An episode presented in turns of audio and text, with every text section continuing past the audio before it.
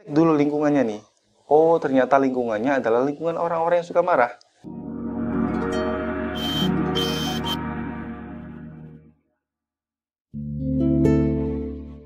Halo, Assalamualaikum warahmatullahi wabarakatuh. Dengan Oshalki di sini. Selamat datang di UI Shalki Channel. Jika kalian baru pertama kali masuk channel ini, jangan lupa klik tombol subscribe dan aktifkan loncengnya, karena di sini kalian akan banyak belajar tentang dunia bisnis, self development dan juga digital marketing.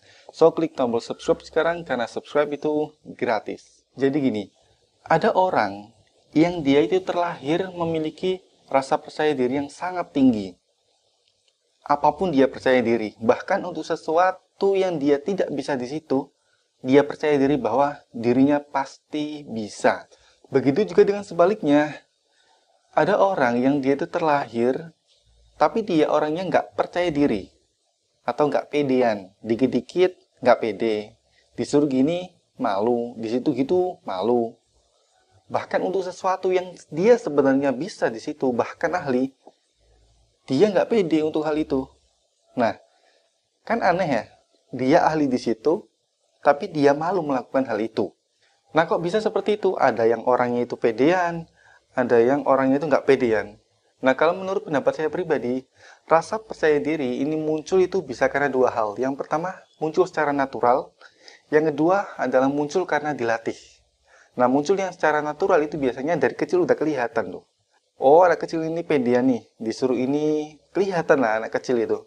Sampai dewasa biasanya masih pedian tapi kalau dari kecil udah pemalu kalau nggak dilatih sampai besar ya tetap jadi orang yang pemalu.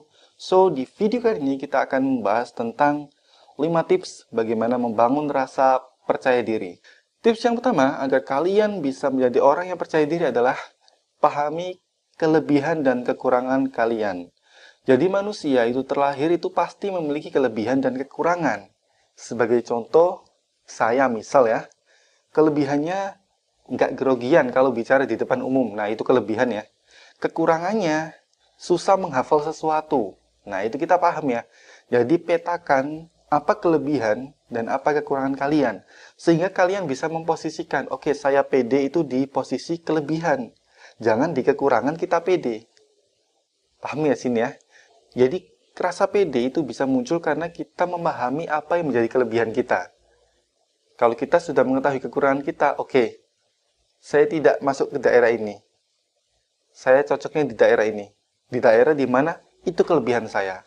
Kalau kita sudah tahu mana kelebihan dan kekurangan kita, insya Allah kita akan lebih mudah dalam membangun rasa percaya diri. Karena rasa percaya diri itu muncul karena kita meyakini bahwa apa yang kita lakukan ini pasti bisa. Tips yang kedua, jika kalian ingin pede adalah yakini bahwa kalian bisa. Oke, mungkin di awal kalian memiliki kekurangan, aduh saya itu orangnya nggak pedean ngomong di depan umum. Nah ini kekurangan ya. Jadi sifat dia itu suka grogi lah di depan umum. Nah bagaimana caranya agar dia bisa percaya diri? Hal pertama harus dilakukan adalah yakin bahwa kamu bisa. Ini perlu ditanamkan di dalam pikiran sehingga alam bawah sadar kita mencatat bahwa kita itu bisa sebagai wawasan ya. Jadi pikiran kita itu memiliki dua alam. Yang pertama alam sadar dan dua alam bawah sadar. Nah, kekuatan alam bawah sadar ini sangat mempengaruhi terbentuknya sebuah karakter atau terbentuknya sebuah sifat. Nah, kalau kita selalu yakin bahwa kita bisa, itu akan tertanam di alam bawah sadar kita bahwa kita itu bisa. Efeknya, kita akan bisa beneran jadi change your mindset, change your life. Ubah mindset kalian, maka hidup kalian akan berubah. Tanamkan bahwa saya pasti bisa. Tips yang ketiga adalah asal tidak melanggar norma. Kita hidup di dunia ini, di Indonesia ini, itu kita diikat oleh dua norma. Yang pertama adalah norma agama, yang kedua adalah norma masyarakat atau lebih nasionalisnya adalah norma bernegara. Nah, norma agama itu aturan yang sudah ditetapkan oleh agama. Ini baik, ini enggak. Ini hukumnya boleh, ini haram. Norma agama. Norma bernegara atau norma bermasyarakat adalah aturan yang terbentuk dari adat masyarakat itu sendiri. Misal, di tempat ini nggak boleh seperti ini, di tempat ini nggak boleh seperti ini. Nah, itu norma. Nah, bagaimana kita bisa membangun rasa percaya diri? Kita harus mematuhi norma itu Asalkan kita tidak melanggar norma agama atau norma bernegara, lakukan. Let's do it. Jadi jangan malu. Oke, saya dapat tugas nih ke sini. Asalkan tidak melanggar norma agama, tidak melanggar norma bernegara, ngapain malu?